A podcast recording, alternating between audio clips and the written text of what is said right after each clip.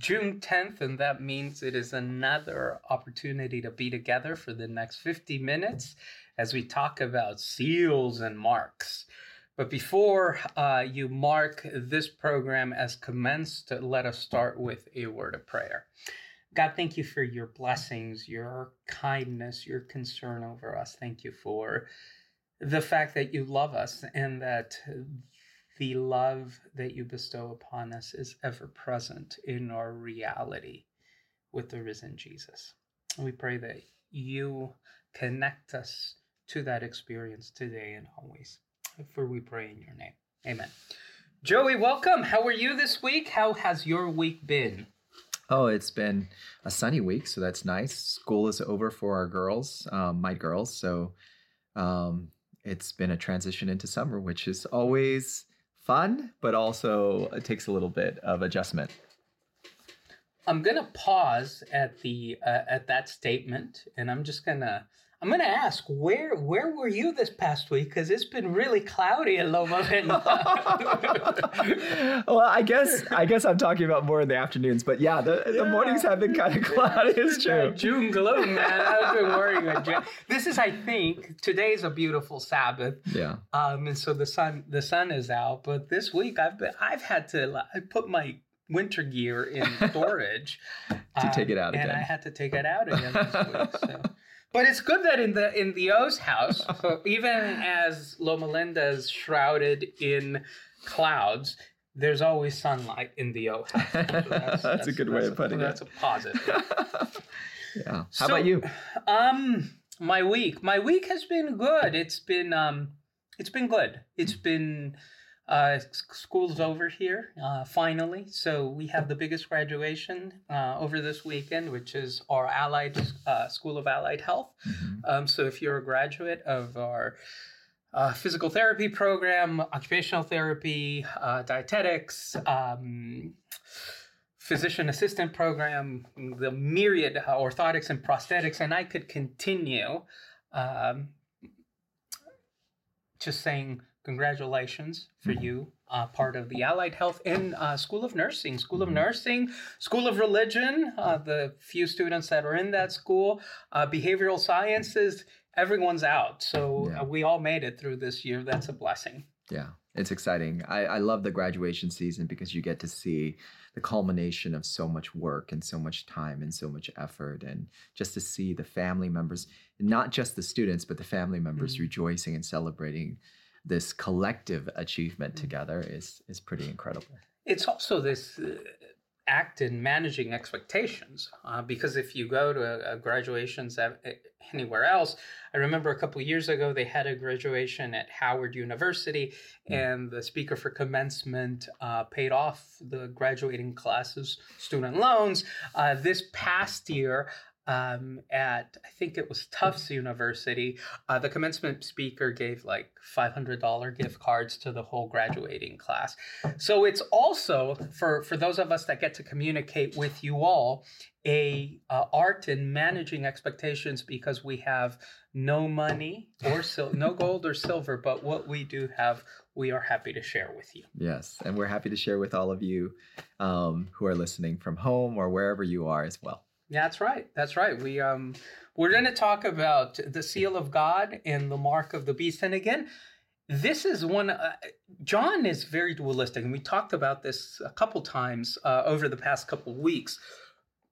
Apocalyptic literature needs to be dualistic. It needs to live in this area of extremes, simply because of the genre of literature. And again, you have this dualism being represented not in the contenders in this cosmic drama, which are uh, the Lamb or the Beast and the Dragon, but now on how the Lamb and the and the Dragon are separating uh, their followers, and so you have the mark of the Beast and the seal of God, uh, and so we're going to talk about this today. Yeah, I love that contrast. And I'll be interested to see how that continues in this conversation. So. Yeah, yeah. So, uh, Revel- we've been living and dwelling for the past couple months in Revelation 14, which, as you know, is uh, the message to the three angels, foundational uh, for Adventism.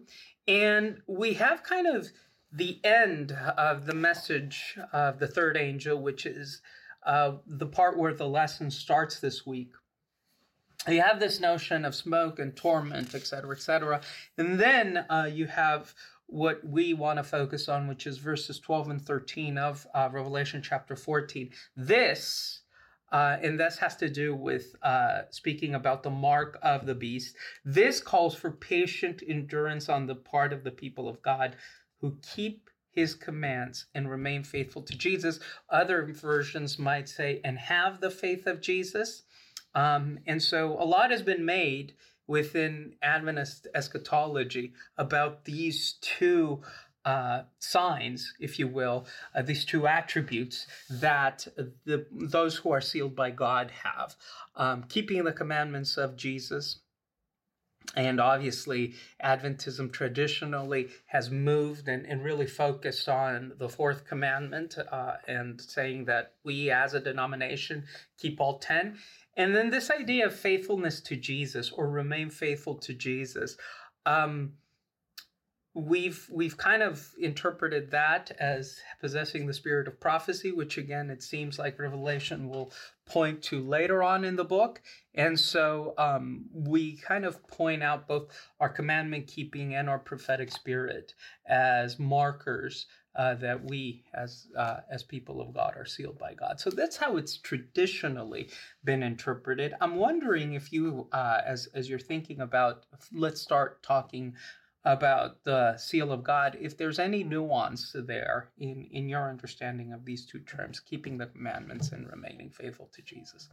I mean, definitely the the keeping the commandments of God that seems to be a theme throughout the book of mm-hmm. Revelation in that there is a faithfulness that is demonstrated by by by the people of God. Um, it has been it is an interesting um, um, approach that Adventists have had um, that we have carried with this the seventh day um, Sabbath being the seal of the 10 mm-hmm. Commandments, right?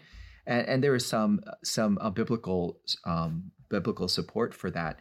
And and also it's it's because we have traditionally pointed back and said um, the people of you know the the rest of the commandments there doesn't seem to be a lot of argument about like right. every Christian denomination there's no Christian denomination out there that says that oh it's okay to lie or to steal or to covet right those things are pretty straightforward and yet there's this debate about the seventh day, and that then we point to as being the issue of the end times.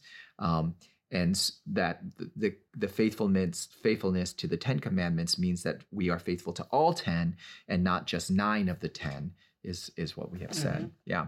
So that that's been a that has been a, our our approach to it. I do think that there is something there. There is something to be because the Sabbath the Sabbath how it's how it's taught in the Old Testament, there is an element of trust. Mm-hmm. There is an element of of faith to the Sabbath, right? That we that we um, that God gives us seven days, and just like we return a tenth of the money that He gives us or the wealth that He gives us, uh, back to him, we we give him that seventh day as an act of trust. There is that element of trust there. So there's definitely that there.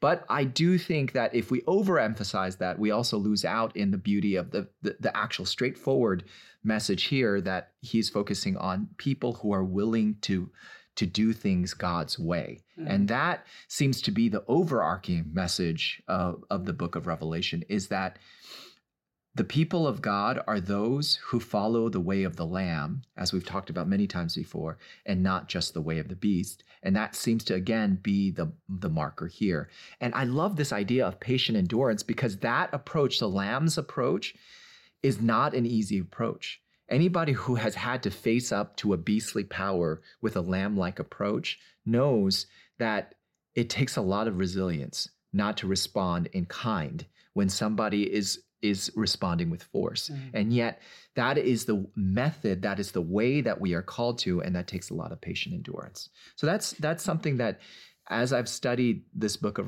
this book with with you and um, over these past few weeks, that that has really been resonating with me. That the keeping the commandments of God, although it does include the the fourth commandment, it's in the book of Revelation, that doesn't seem to be the primary focus of the statement that John is making here because of the overarching overarching message of the book of Revelation. I don't know what you think. Yeah, that's all of that is good. I think we can we can call it a day and pray and have our friends uh, watch uh, Pastor Stu talking about media for the next 38 minutes.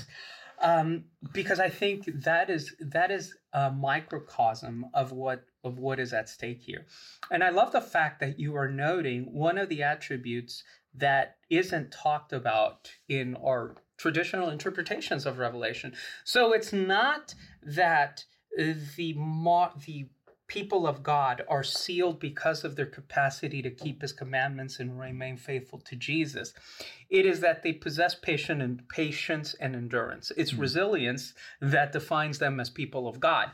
And resilience, uh, their capacity for to mitigate distress and to deal with a situation in an environment that is not conducive to worshiping Yahweh. It's conducive to throwing your support behind the beast, that endurance, that resilience is fed by your capacity to keep the commandments and to have the faith of Jesus. In other words, Sabbath plays a role in the drama uh, that John is presenting, this play on eschatology that John is delivering, but it doesn't play the role that we think it plays. In other words, Sabbath plays a role in its capacity to improve our our ability to, to have resilience rather than Sabbath as the marker of what it means to be people of God. Hmm. And what that means is the practice of Sabbath, and we've talked about this before ad nauseum. The, procti- the practice of Sabbath as an intentional recognition that you are not created simply to master the world around you, that you are created to master yourself, and that the best way to master yourself is by ceding control and stopping to God. That improves your capacity for resiliency and for faith. Mm. Sabbath is about trust, as you mentioned, and so that points us to this idea of the faith of Jesus. Sabbath is also about stopping and resting, and that improves your capacity for patience and endurance. Hmm. I, I love the take that you're taking on this. That Sabbath is not so much an artificial um, line that God draws in the sand and says, well, if you keep the seventh day Sabbath and keep it holy, that means you're on this mm-hmm. side of mm-hmm. the line. And if you don't, you're on that side of the line. Rather, you're showing the reason why God wants us to keep the seventh day Sabbath, which is that in doing so, and this is, we've talked about the Sabbath before, that the Sabbath has so many benefits to our own personal resilience and our ability to stay faithful to Him. And it is that reminder Again, that order that we've talked about, that God is God and that we are not, right? If there's any day of the week that reminds us that, it should be the Sabbath. Absolutely. Because that is the day that we are reminded that God is the creator God. Mm-hmm. He is the one who created us, and we are creations, all but creations, which means that we can let go of this day to this to the creator and offer it to him as an offering um, as a as an offering of gratitude for everything else that he's done done for us and then he returns it back to us as he often does um, with so much more blessing in, in resilience in care and he says this actually doing this is good for you so it's an mm. offering that we give to mm. god in trust mm. but god gives back this the benefits of the sabbath which mm. are which are that we are we are healthier mentally spiritually physically healthier because we engage in the practice of the Sabbath. Mm. That's that's really powerful. I love that. So if Sabbath is this reminder to be healthy because you're engaging if, if, because you're engaging in this practice of cessation and trust and recognition that you are not in control, then perhaps the mark of the beast really isn't about worshiping on another day. Perhaps it is about doing something else. Mm. Um, so, Joey, if what you're saying is Sabbath is about trust. It's about recognition, recognizing that you are a created being. It's about placing your uh, well being um, and your development, both emotionally and socially and physically and spiritually. If that's what Sabbath is about, then the mark of the beast isn't simply about following a particular uh, worship style, worship preference, worship day, it's doing what? Hmm, that's a good question, Miguel. You know, that's it's interesting because um, I love how the writer sets this up. Mm. He he starts um, he he starts with Revelation 13 and he references the mark of the beast in Revelation 14, but he he mentions it here in Revelation 13 with with this the uh, the dragon um, producing a look-alike beast mm-hmm. from the waters, right? Calling it forth from the waters. And I love how there there seems to be this almost and we've talked about this before, this dualism that you talked about that that everything that the dragon does is almost a counterfeit mm-hmm. of what the lamb has done before, mm-hmm. right? Like um, he gives this this beast um, the ability to rule for 42 months, right? But that 42 months is mentioned in Revelation 11 as well, in, in relation to to the um, to the two witnesses. Mm-hmm. So these two witnesses that are communicating the message of God. Now there is a beast over the same period that is slandering God, that is blaspheming God, which is basically a twisting of the message of. God. So everything is is set up as, like you said, a dualism. One is the counterfeit of the other. So then, then to answer your question, then the mark of the beast must be a counterfeit of what the seal of God is, mm-hmm. right? Because there is a seal of God that's mentioned, and then the mark of the beast, which is put on the people that are not. So it is a twisting of what it is, what the mm-hmm. seal of God is. So what what is that? Well, let's look at it. You, you, brought us to to Revelation 13, which is where we're going to go now. Um, you already set it up beautifully for us, right? You have the dragon. The dragon speaks, and you have a lamb-like uh, lamb-like beast that's that looks like a lamb but speaks like a dragon.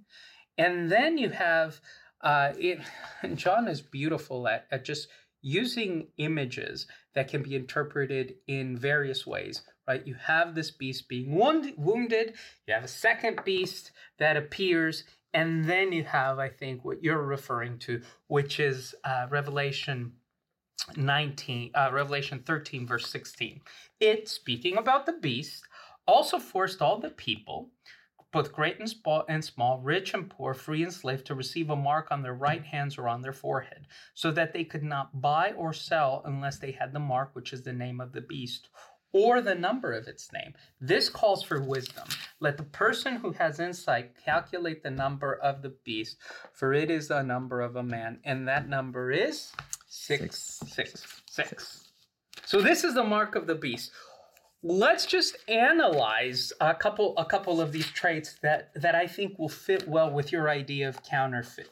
First off, it is attempting to compel the world to do something in the very same way that the lamb is attempting to compel to uh, the world to do something. Mm. Um, the lamb compels to the world uh, to recognize the lamb, and so once the world recognizes who the lamb is, their default position is worship. Mm. Right. The beast is also trying to compel the world to do something, but the beast is not eliciting worship uh, because people are recognizing who the beast is. The beast is forcing people to worship. So both both of the both the beast and the lamb mm-hmm. are out, uh, or or their appearance creates worship. We should say, except one is freely freely offered, the other one is compulsory and uh, and coercive. Second, uh, you have um, marks on hands and forehead. You have the same thing happening, right, with uh, the ones who are sealed by God. Um, and the idea behind this, uh, we often have made a mess of trying to exegete both what the seal of God and the mark of the beast is based on our forehead or on our hands. And we've talked of everything uh, from marks to microchips.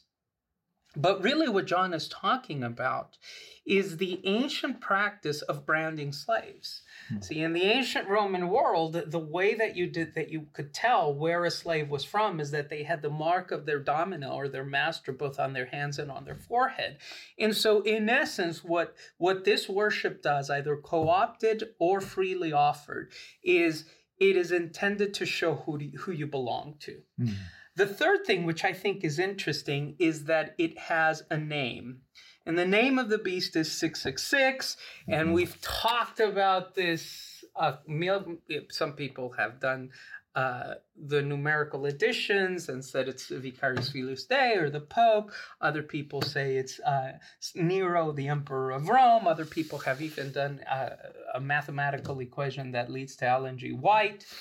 That's not what's going on here. The number six in the Bible represents incompleteness, Mhm. right? It's the it's the number of human beings. The number seven represents completeness, Perfection. perfection. It's the divine. It's the number of God because it is it is finished, and so it it seems.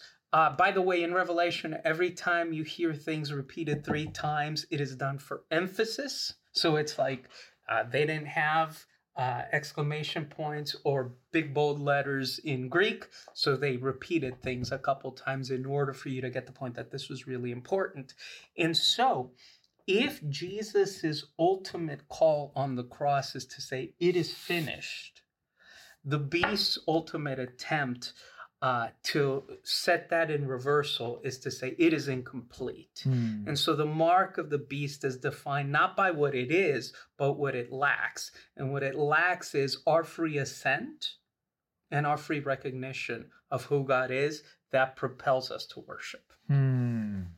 So the mark of the beast, the way is almost a description of the way of the beast, which Mhm. is com- compulsory. Mm-hmm. It's forcing upon people worship rather than um, than um, inspiring worship the way that the lamb does. Because the, when the lamb appears, it's it's like the heavenly hosts can't help but Mhm. worship, but it's not because the lamb um, forces them to stop buying or selling, right? Right. It's it's not forcing it on. It's it's inspiring. It's eliciting this worship from us. And again, that's that's like you've talked about is is the difference between the way of the lamb and the way of the beast.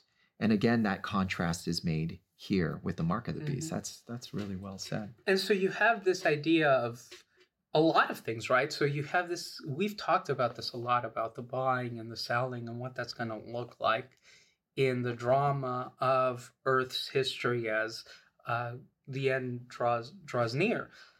I don't think that that's what John has in mind. Now, I know the lesson talks Mm. about this allegiance between a political, and economic, and a religious power. Um, I don't know if those differentiations would have been as clear to John as they are to us now. I think when you were, when you were, if you were, if we had John here, and how wonderful would that be? And you were interviewing him, and you asked him the question: Is there a power? Uh, is there a differentiation between the religious, the economical, and the political powers in the world you live in? I think John would say no. It's it's all the same thing. It's a system that is intended to provide you peace, but it does so by alienating people uh, from the marketplace, as it will. Um, and I think that's where the difference is. It's not in the sense that there are all these powers colluding together in order to destroy the lamb. It is that we've set up a system Hmm. that is a counterfeit system. And that system's politics are going to be coercive. Its economical uh, approaches and policies are also going to be coercive. Hmm. And its religious practices are going to be coercive. And so I think rather than, t- than focusing on, and we've said this a lot, I think we've said this every week, rather than focusing on world events and saying how are these political and economic and religious powers colluding together i think the question needs to be the systems that i am building and the systems that i am a part of both religiously pot- politically economically socially spiritually are those systems coercive or are those system or do those systems produce freely offered worship Hmm. I think that's the question. And that is a question that takes uh, this meta narrative from kind of this abstract place where we, where uh, revelation is something that is happening to us. And it makes the book something that happens with us. And I think Mm. that's John, as, as any good preacher, That's John's ultimate desire Mm. that we become participants in the narrative. So John isn't just focusing, pointing forward to a time where this is going to be a big issue in the future. What you're saying is that John is recognizing that these forces that are at play right now in the present, they will happen in the future too, and they have happened in the past, but they are in play at the present. And so John, as a as a preacher, as a as a person who cares deeply for these congregations that he is writing to, wants them to be aware that this beastly force, the mark of the beast, all of these things are at play right now in your congregations, and you need to be aware that you are not following the way of the beast, the way of force, the way of compulsory worship, rather than the way of the lamb. Mm, that's that's very well said, and I think I would just add that for John, the way of the lamb is the way of discomfort, Mm. and that's where the buying and selling uh, comes in. Hmm. So, in the ancient Roman world, you had trade guilds, and we've talked about the fact that Rome was really, really hierarchically separated. We currently, I think, and I think it has to do with some of the lenses that we use, that we've adopted to color our interpretation of Revelation. We think that the problem uh, for the Christians was that they were preaching Jesus, and that was uh, Rome was intolerant to that, and so they were persecuted. Actually, quite the contrary. Rome was very was tolerant in allowing you the pursuit of whatever religion you wanted uh, to pursue, as long as you had your political and social allegiance was and economic allegiance was to Rome. Yeah. Uh, so if you were a Christian, Rome would have been okay if you were a Christian and offered uh, sacrifices to Jesus in the name of the Roman Emperor. Ro- Rome would have said, "Fantastic." The, the part where Christians in the early uh, first century get in trouble isn't because they're worshiping Jesus. It's because the way it's because of the way that they're worshiping Jesus. Hmm. And so you would have these trade guilds, right? And if we were uh, tanners, we'd all go and um, we'd be part of the Tanners Guild. And so you and I would uh, relate to people that think like us and look like us and have the same economic advantages as tanners that we do. Um, if you were Masons, it's same. You would be part of the uh, Guild of Masons. If you were uh, a co- if you had a co- if you were into commerce, it was a commerce uh, commerce uh, trade guild. But the, but Christian, and so they would gather, and they would gather sometimes daily. Um, Christians didn't do that though. Hmm. Early Christian worship, um, when people started seeing it around, what they actually sta- started to fear was that in a Christian house of worship, what you had was the deconstruction of Roman society.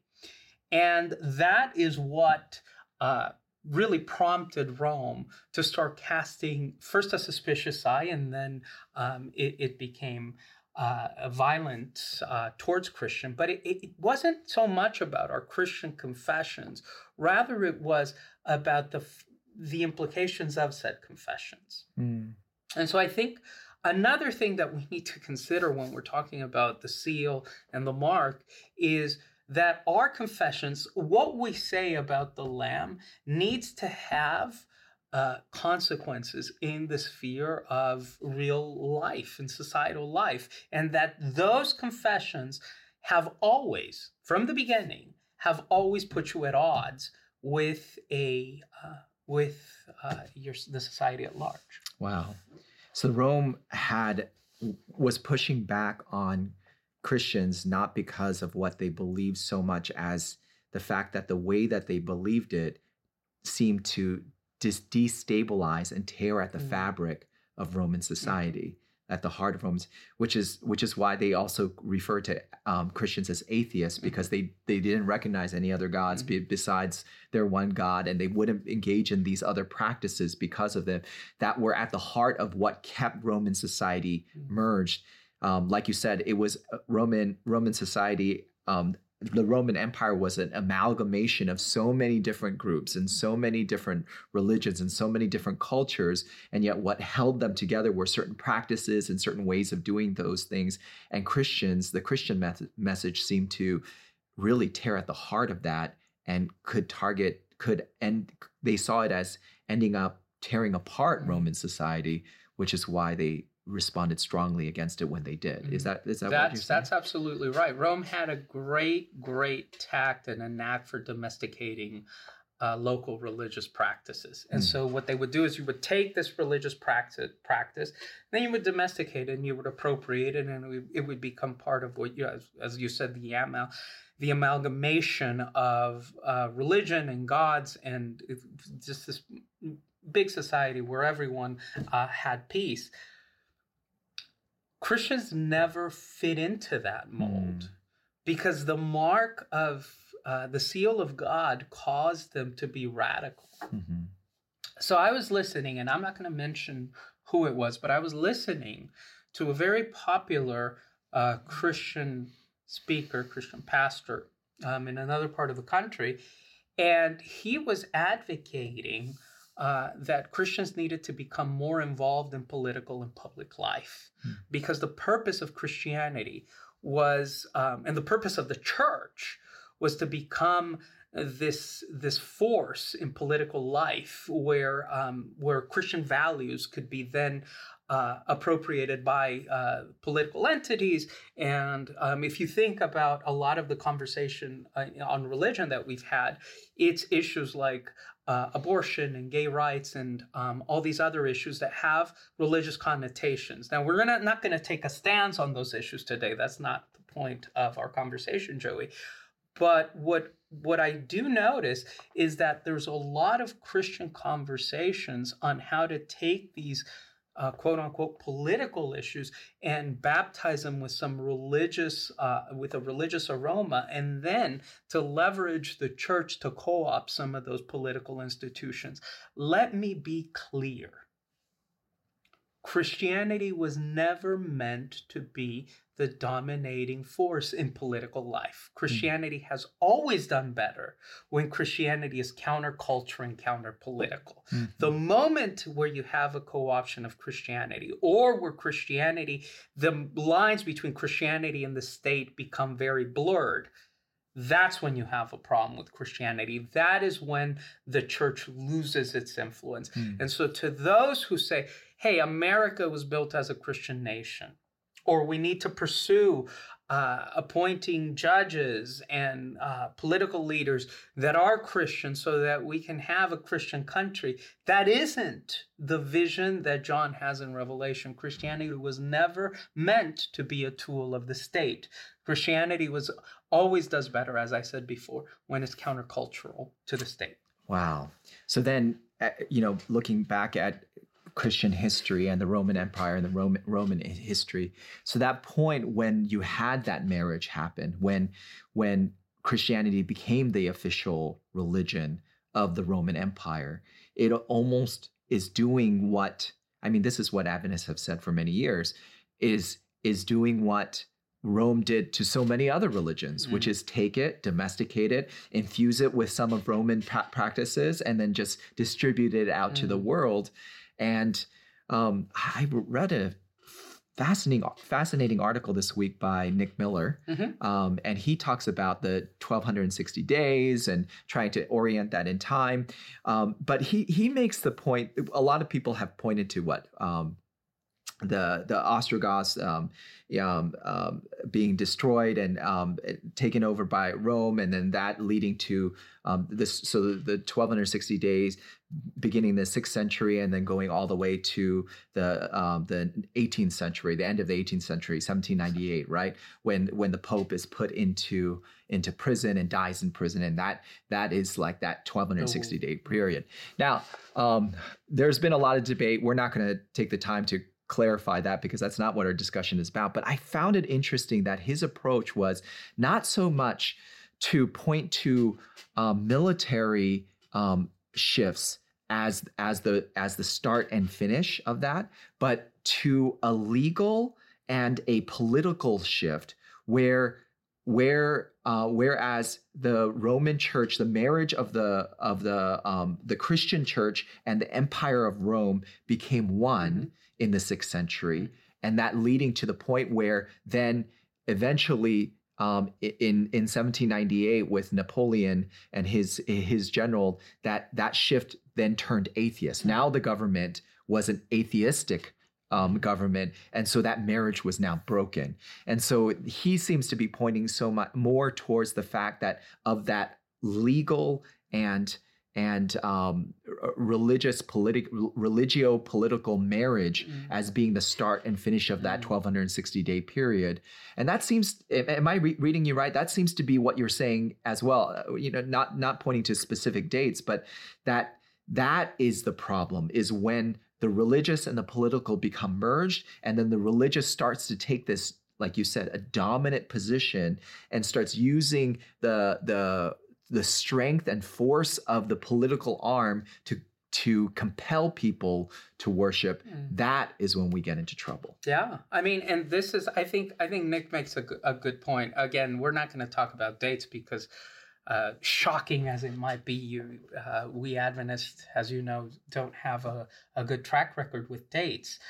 I think, however, what it what actually bears uh, noting is that the marriage between uh, at, in, in that time it was uh, the whole the the church and the Roman emperor and the Roman Empire that starts to create a series of decisions um, by on the part uh, both of the emperor and uh, some of the most prominent bishops to try and make or, or to try to uh, evangelize and uh, proselytize for Christianity within within the emperor.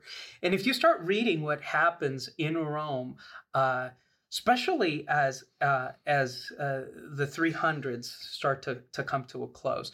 Uh, so at the end of the fourth century, you start having Christian bishops taking a more uh, dogmatic stance towards evangelism within uh, within their bishoprics, where if you weren't, um, and you can imagine how difficult this shift might have been for some people who uh, one day uh, are worshiping whatever local gods they have under under Roman protection, and then. Um, in the at, by the end of the fourth century, you start having some bishoprics say, no, no, no, you have to convert to Christianity or face some some pretty uh, heinous consequences. And so it seems like again, what is happening is sure um, the church is becoming this this dragon that looks like a beast that looks like a lamb and it's talking about the lamb and Jesus the meek and Jesus the poor, but actually is leverage, leveraging its power in a beastly way. Mm. And this is hmm. before Catholicism even emerged. This is early, early Christian history. Yeah. Um, and so you have uh, the oppression of of people within the empire. You have a gender oppression that is happening uh, that is becoming much more exacerbated. I, I can make an argument, um, and I think uh, it, it's it's a historically verifiable argument that.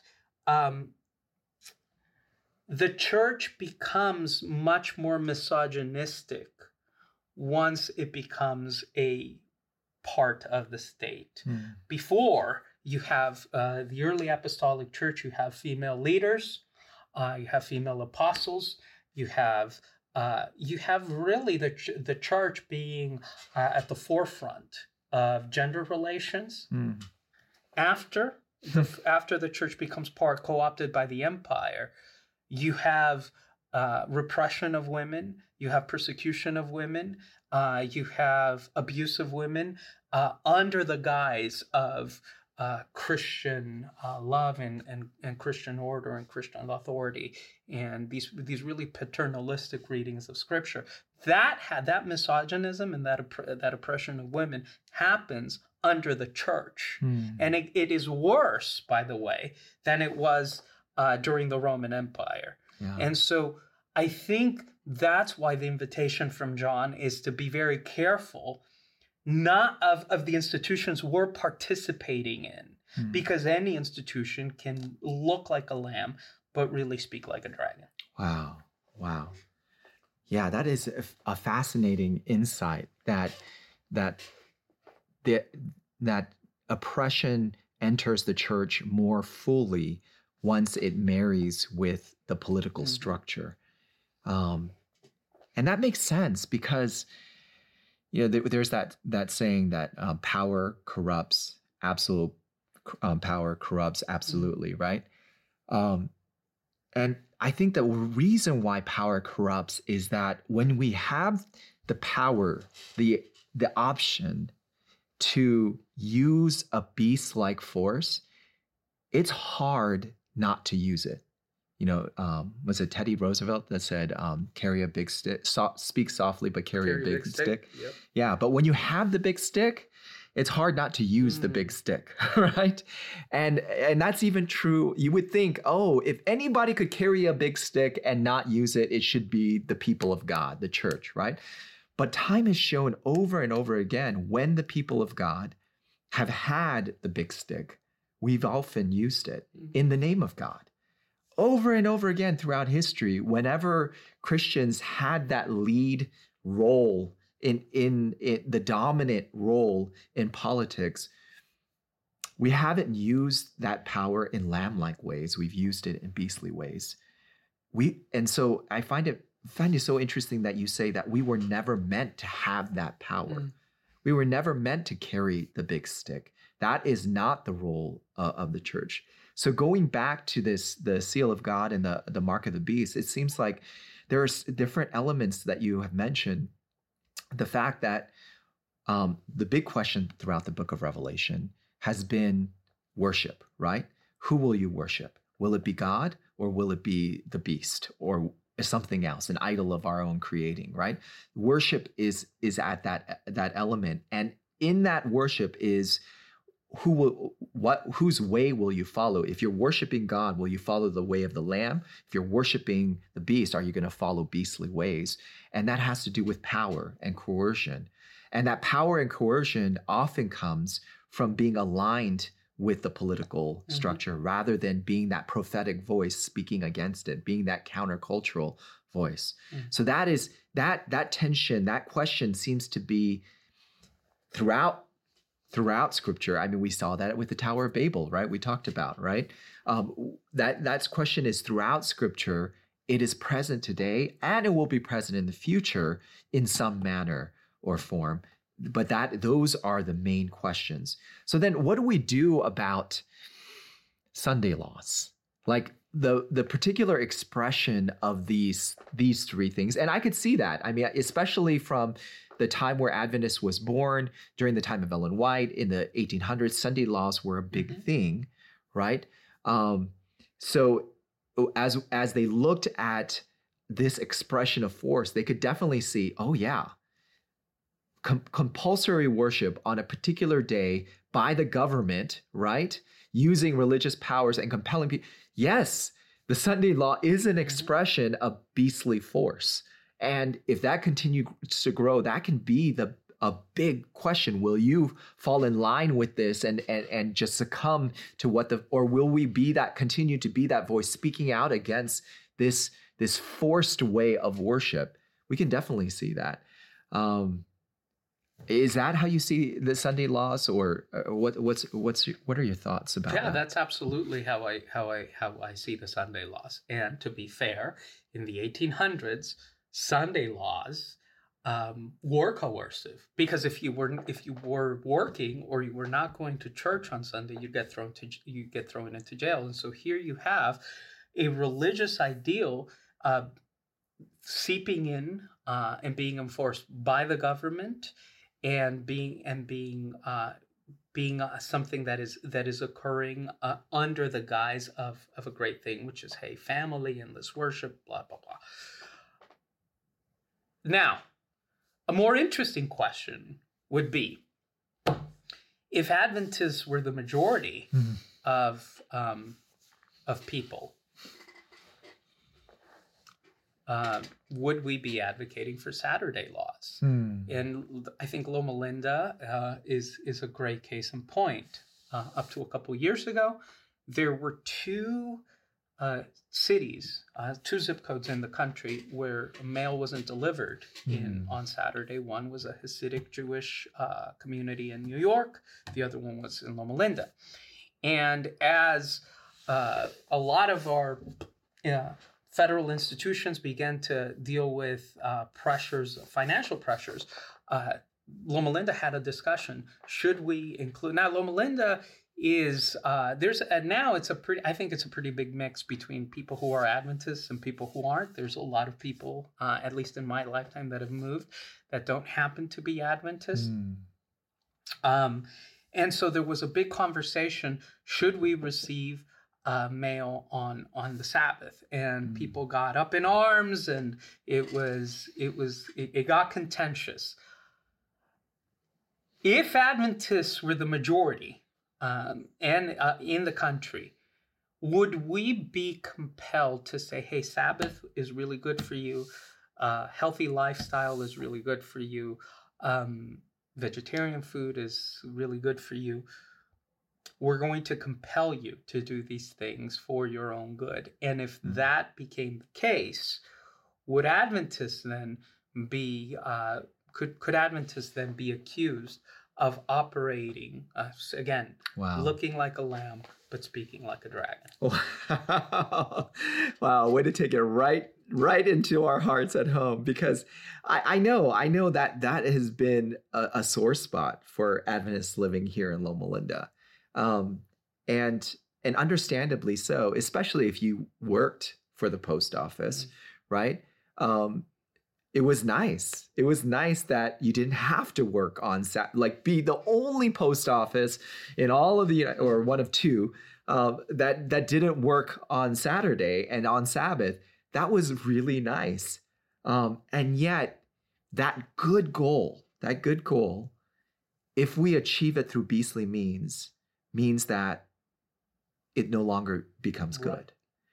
And that is a hard message to hear because because yeah if if if adventists and you know this is not where we think um, world history will ever go but if adventists ever got into dominant power in the united states and we decided man everybody should take sundown on friday night to sundown on saturday night off and that would make it easier for everybody to keep the sabbath that's a good thing let's make it into a law mm is that any different than anybody doing that with Sunday, right?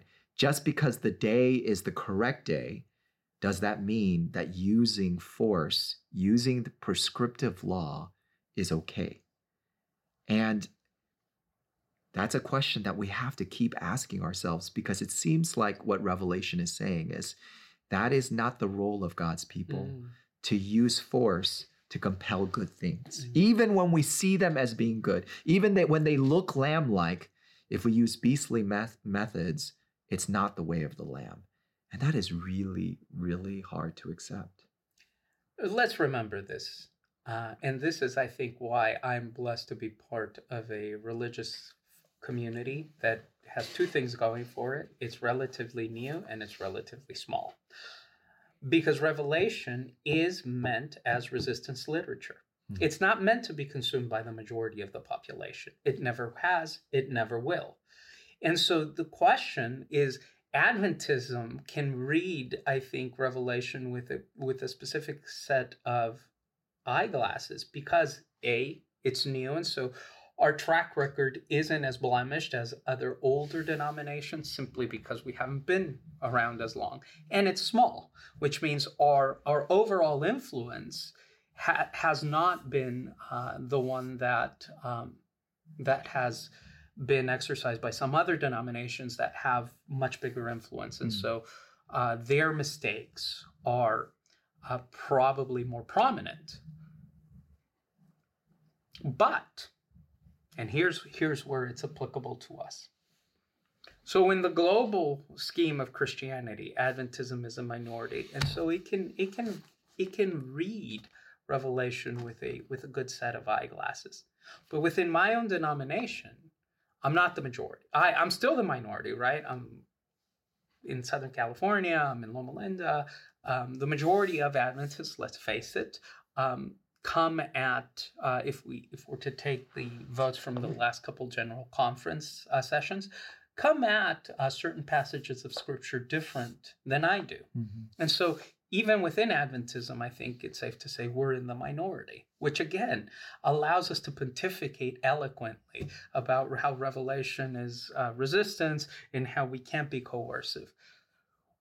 But at some point, if you start deconstructing long enough, I'm not going to be in the minority. Hmm. Um, however, you want to deconstruct. And it is at that point that it becomes very tempting to start coercing people into looking at the world with my set of eyeglasses simply because I think I'm right. Mm-hmm. And so the invitation I think is is always first praise uh, because we're not in the majority and that makes it easier to read resistance literature. But secondly, um, it it forces us to pause. And the reason why you pause is because at some point I'm going to be in the majority and it is at that point that I need to ask around and say, hey, does everyone else read it the same way?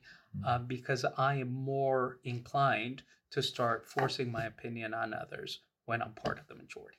Yeah, at some point, I love that. At some point, all of us are a part of the majority mm-hmm. in some form or another, whether it's as a parent in our homes, as a pastor in a church, right? where our voice carries more weight mm-hmm. than others, at that point, will we use the authority that we have in beastly ways, mm. or will we follow the way of the Lamb? Because it's not really about the position; it's about the approach. Mm-hmm. Um, let's talk about let's talk about the elephant in the room in the last thirty seconds.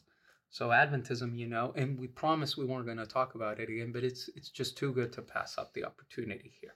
Women's ordination. If you look at the congregation uh, at Adventism worldwide, we are in the minority. Us proponents of uh, equality in ministry are the minority. Mm. Here in this community, we're not. We're, we're the vast majority. And so, comfortable as I am with saying, yes, the Bible speaks for equality, for gender equality, for full inclusion of women, I need to be very careful of the methodology I use in this community to to share that, those ideals. Now, this doesn't mean I retreat and I, I start uh, equivocating.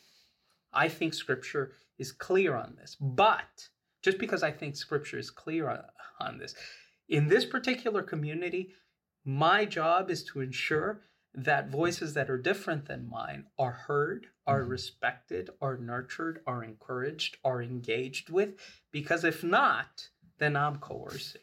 Hmm. Wow. Even with something that is good, if we're using coercion, we know that we're following the yeah. way of the beast. Even if it's something that's good, biblical, that I believe in deeply, and that has blessed me in, in incredible ways. Even that can be just one shy of the number, right? It can mm-hmm. be just one short. And 666 sounds a lot like 777, but it's that one little shift in approach that makes the whole edifice crumble. Wow. And then before we know it, we're worshiping the beast mm. rather than following the With Lamb. great theology, with great theology and uh, great confessions and great statements of faith, but it's still the beast. Wow. Pray for us, Joey. Our good and gracious God, we want to we want to thank you for following the way of the lamb of approaching us who are sinners in a lamb like way rather than a beast like way. You had all the power and authority in the world to come and rain down your justice and your anger and your uh, righteous indignation on us. And yet you chose instead to take the way of the lamb, being led to the slaughter, to sacrifice yourself for our sake. And then you call us to follow your way. Lord, as we take that difficult path, we ask that you encourage us, that you remind us, that you walk alongside of us and make it possible to follow you, is our prayer in Jesus' name. Amen. Amen. So today we gave you an extra three minutes and 44 seconds, and that is because we think that these discussions are important for your spiritual growth, for your spiritual maturation. We love to hear your comments. Please keep those coming in. And also, if you're blessed by what we do, we simply would ask that you partner with us. Um, you can go on lluc.org, uh, click give, and you can give either to this ministry, which is our Sanctuary Sabbath School, or think about supporting our media ministry. We do this for you, and we we love hearing from you, and we love your partnership. May God continue to richly bless you.